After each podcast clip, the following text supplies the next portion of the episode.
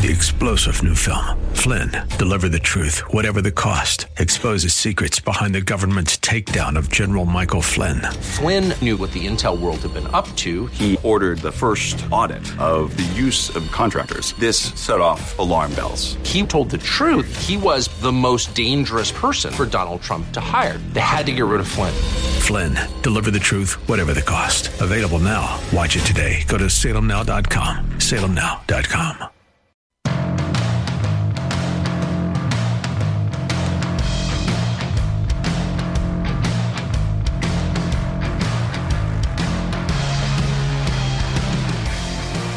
Nice to be with you. It is a beautiful Thursday morning. Man, it feels like spring. I hope we're not going to go backwards, are we? And have snow and freezing temperatures. I, I vote no on that. If my vote means anything at all, nice to have you with us on 94.5 and 98.9 The Answer.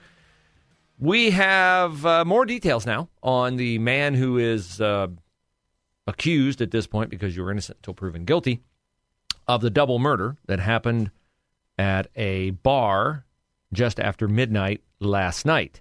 And there are far too many stories like this where the person who is presumed to be the killer is someone who had a long criminal history and may have some mental health issues as well. The name is uh, Jonathan Pegram. He's 37 years old. He's from the east side of Columbus, and he is accused of murdering two 41 year olds a woman, Dawn Dunn, and a man, Cornett Powell and he was released from jail. That's right, he was in custody up until February the 22nd when he was released. Now, this does not appear to be like the case of the guy who was mistakenly released from the Franklin County Jail, who then. I'm trying to remember now because there were initial reports that he committed a murder. He didn't commit a murder, but his brother is accused of committing that murder at the gas station on the near east side when a good Samaritan went inside to keep his friend from being robbed and found uh, himself uh, the victim of uh, several gunshots, which killed him. No, this guy was released, but uh, boy, what a criminal record he has. Multiple uh, felonies like robbery, burglary, drugs. So he goes into this bar uh, Cheers 2, located at 6176 Cleveland Avenue. And according to WSYX, that's Channel 6 here in town, they have an eyewitness account of what happened next. This is a woman. She did not want to be identified. She had to go back to the bar the next day to retrieve her purse because, of course, when a guy is shooting, you get out of Dodge and worry about your personal belongings later. She says to WSYX, We were just over here hanging out having drinks. There was a person who came in. He was giving everybody a hard time, acting very strange. Mm, I said mental health issues. We were a little suspicious about it. And then at the end of the night, he just came in the door and shot the door and shot my friend and my other friend. We all went running out the back door, and he just basically kept shooting. So police found him cowering behind a car. Uh, thankfully, he did not shoot at police officers. Maybe he was uh, out of ammunition. We do not know. He was arrested in January for misdemeanor aggravated menacing and discharging a firearm. That's a misdemeanor?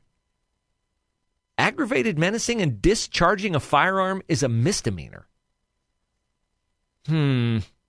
He was also charged with having weapons under disability, although that charge was dismissed according to court records.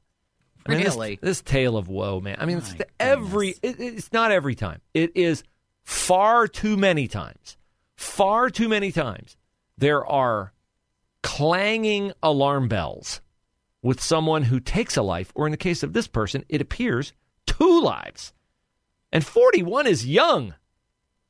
I didn't used to think 41 was young. Now I definitely know 41 is young. And he took two lives. And they dropped the charges. They dropped the under having weapons under disability. disability. Which, Oh, if the goodness, disability is a mental loud. health issue, I mean, just come on, people. Um, the incident with the weapon under disability was deemed a violation of his probation from a March 2020 drug case. Man, we keep like checking boxes: drugs, robbery, mental issues. Um, so, yeah, uh, Judge Carl Aveni ordered him to be held in jail until his competency to stand trial could be evaluated. However, well, there's always a however, isn't there? On February 20th, Aveni ordered Pegram to be released on, oh, the ever popular house arrest. House arrest and he was released on February 22nd with an ankle monitor. You know, those ankle monitors, they often do not keep violent people from becoming violent. I was about to say, We need better we ankle have a story monitors. last year where someone just basically broke it off their ankle and went on about their business, and Last last year, Yes. last week, last Yes. month, yesterday. How many kids are stealing cars? Here's an ankle monitor. Wear it. No, I'll wear my Fitbit instead that I probably stole when I carjacked someone. So that's the story on that double murder. And I noticed that uh, the dispatch no longer reports the number of murders. They used to like give us a count. That's the 37th murder, that's the 38th murder, 39th murder. No, they don't do that anymore. And I guarantee you, I guarantee you, prove me wrong, that missive comes from City Hall. Stop Right. telling people how many murders are committed. We don't need to know that. We I don't. It's a bad number. We don't need to keep track of that. It makes Columbus seem like a very, very violent place. Maybe it's not the number that makes it seem like that. Maybe it's the violence that makes it seem like that. Yeah. Okay, this East Palestine train derailment. I, I look. I am understand. There is a necessity in the job that I have relating to you every day that you not overwhelm people with the same story every day that has no new details. I do not want you to, however, become desensitized to the East Palestine train derailment because this is a situation where the feds and the state and Norfolk Southern would love would love for it to become a back burner item in your frame of reference because then what happens? The pressure on them to do right by the people of East Palestine is lessened dramatically. So we have to care about it because you would want people to care about it if that train derailed in your neighborhood and there was a toxic cloud intentionally released into the atmosphere. Doesn't mean it wasn't the best decision, but it was intentionally released into the atmosphere. And what millions of gallons of extremely toxic chemicals leaked over the soil. Did it penetrate? Don't know. Gotta believe so. And what does that do to the soil, to the groundwater, to people now, next week, next month, next year, next decade? Don't know. But this is a very depressing headline. Labor unions say East Palestine cleanup site workers are falling ill.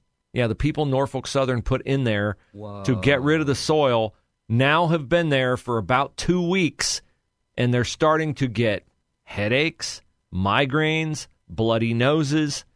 Meanwhile, all the tests show everything is fine. Now, listen, I understand there can be the potential for psychosomatic illnesses, but for this to be happening in concert with what we know has already happened in East Palestine, I don't know what the right move is. I just know that this is, it seems to me, fraught with peril to send a bunch of people in there to clean it up and to send them in there with what? A hard hat? Uh, you know, coveralls? Like that just to me doesn't seem smart. We were watching the news at home the other night, a few days ago, and there was coverage on this story. And my husband looked at me and said, None of those people have any kind No. of respirator on. uh-uh. Not even like, you know, the They're not. kind you would use in your garage Nope. if you're painting, If you're painting, something. yeah. Yes. or doing drywall, yeah, Right. taking down insulation and Correct. it's like falling down out That's of the sky. Yes. Uh, the American Rail System Federation sent a letter to the Department of Transportation. Oh, that'll really help. I'm sure it went right to Pete Buttigieg's desk. Let me see. Where was that brochure I had about a new bicycle? Uh, oh, here it is. It's right on top of the letter from the union workers. uh, and they said workers have not been provided personal protective equipment, including respirators, ding, ding, ding, rubber overboots, and rubber gloves. Come on. Are they even trying? I guess that's my question. Uh, Is Norfolk Southern even trying? Is the EPA even trying? I mean, look, if you're Michael Regan, at this point in time, if you're Pete Buttigieg, Regan is the EPA guy. At this point in time, have you not taken enough criticism to be super heightened in your sensitivity to the appearance of not doing the ad infinitum democratic motto, everything you can, to at least make it look like or go beyond the norm. You see him going in there, cleaning stuff up, digging it up. I mean, just me talking here. If I spilled something toxic and then I started to dig around it, I would assume that whatever I have been endeavoring to remove from the site will be a bit roiled up, a bit disturbed by what I'm doing to get rid of it. It doesn't seem to me to be hard. Like, just bring in somebody. Maybe this is the problem. Pete Buttigieg, Michael Regan, everybody there in East Palestine from a federal agency is a Democrat. So expecting them to approach this from a common sense perspective may be an unrealistic expectation on my part. But if you see them working and they don't have goggles on and respirators, duh.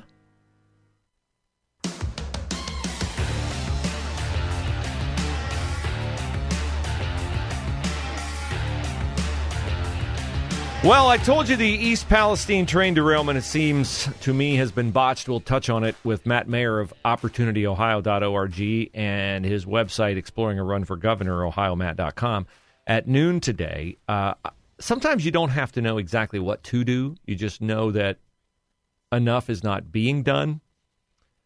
And when I see that the Norfolk Southern workers there clearing the site of contaminated soil, replacing the tracks, all this and that, that they're falling ill and they say they don't have the right protective equipment or they don't have protective equipment, well, that seems like an optical problem to me. Seems like something that you ought to be able to fix, at least indicate you understand the gravity of the situation by giving them, I don't know, rubber boots and respirators and things like that. The optics also appear to me to be really, really bad with the Ohio House of Representatives yesterday passing a $12.5 billion transportation budget that paves the way for Amtrak to connect Cleveland, Columbus, and Cincinnati. Now, I'm not a believer in spending state money to prop up Amtrak. I mean, how long has Amtrak been around? Amtrak's been around since I was a kid. That's a long time, okay? Amtrak was in Columbus, it ceased to be in Columbus. Amtrak is it's nostalgia, right? And I get it. There's high speed rail and la la la la la. But this has failed in California. This has failed spectacularly in California. And it's always the same boondoggle to justify it. Here's a Repo- uh, here's a uh, Republican from Strongsville, Tom Patton. This is a huge jobs bill. This is all about enhancing job opportunity and economic development in all parts of our state. Well, in theory, yes. I mean, in theory, it sounds great. Like we're going to connect Cleveland, Columbus, and Cincinnati with high speed rail. And you're going to be able to live in Columbus and work in Cleveland. I would have loved that when I worked in Cleveland and lived here and had to go up there Monday through Friday and be away from my family. Yes, that would have been fantastic. If I could have taken a, a train ride for 45 minutes one way or the other, fantastic. But the problem becomes a couple different problems. Number one, the train has to stop in certain places to pick up people. For instance, are you going to bypass Mansfield? You're going to bypass Mansfield? You're going to bypass Morrow County? Are there enough people in Morrow County who might be hopping the train to Columbus or Cincinnati or Cleveland? Eh, we don't know. Are there enough in Mansfield? Got to think so, right? Yeah. So, okay, we got to stop in Mansfield. Okay, so now the trip's like uh, 55 minutes. Okay? And the more places you stop, the slower it gets, the less convenient it gets because what? Everybody has a different agenda. Everybody, to some people, oh, it takes takes two hours to get there and I don't have to drive. Great.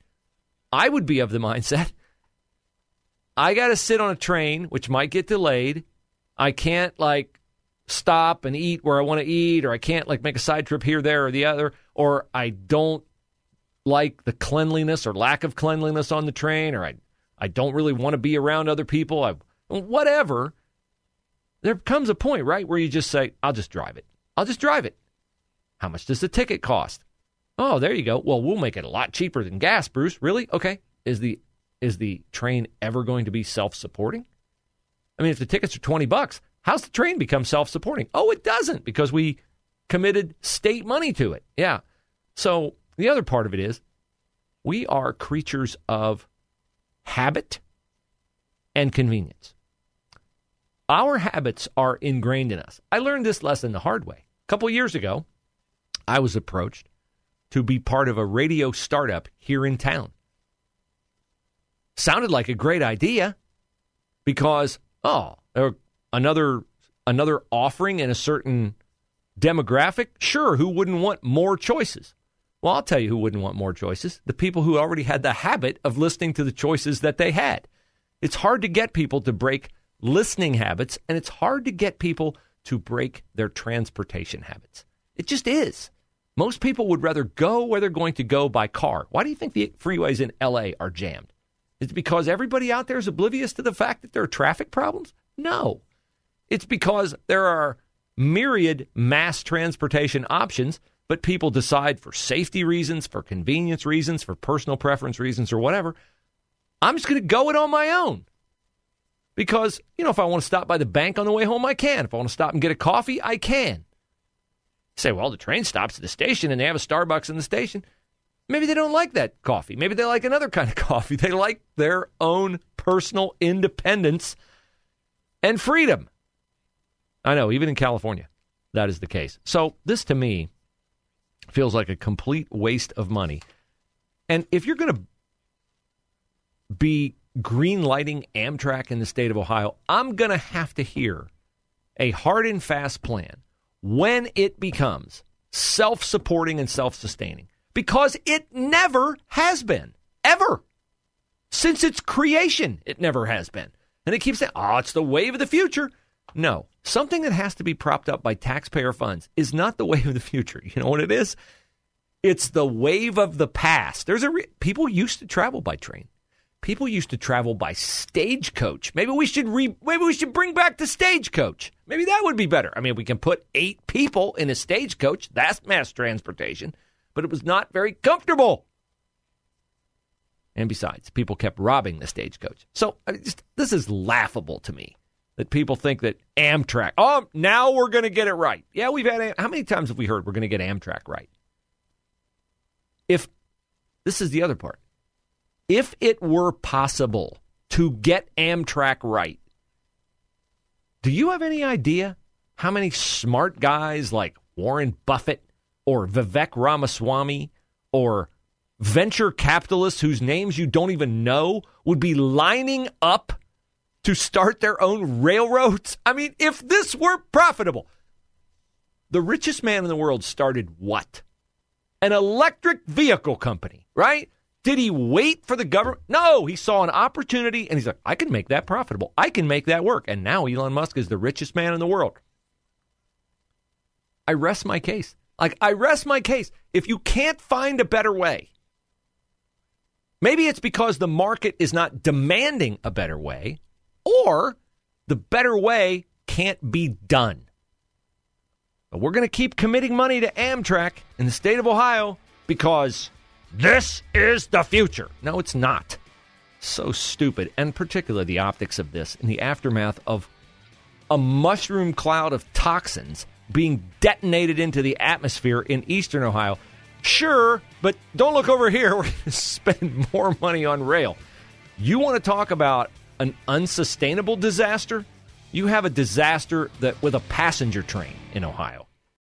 Three star general Michael J. Flynn, head of the Pentagon Intelligence Agency, knew all the government's dirty secrets. He was one of the most respected generals in the military. Flynn knew what the intel world had been up to, he understood its funding. He ordered the first audit of the use of contractors. This set off alarm bells. The explosive new documentary, Flynn, Deliver the Truth, Whatever the Cost, uncovers the facts behind this scandal. Flynn told the truth. He was the most dangerous person for Donald Trump to hire. I find out the worst enemy that I'm going to face in my life is right here in America. They took my assessment and they wanted me to change it. And I was like, I'm not changing it. They had to get rid of Flynn. With in depth interviews, archival footage, and never before seen personal records of the man behind the headlines. I just felt like I was drowning. Flynn, deliver the truth, whatever the cost. Available now. Watch it today. Go to salemnow.com. Salemnow.com.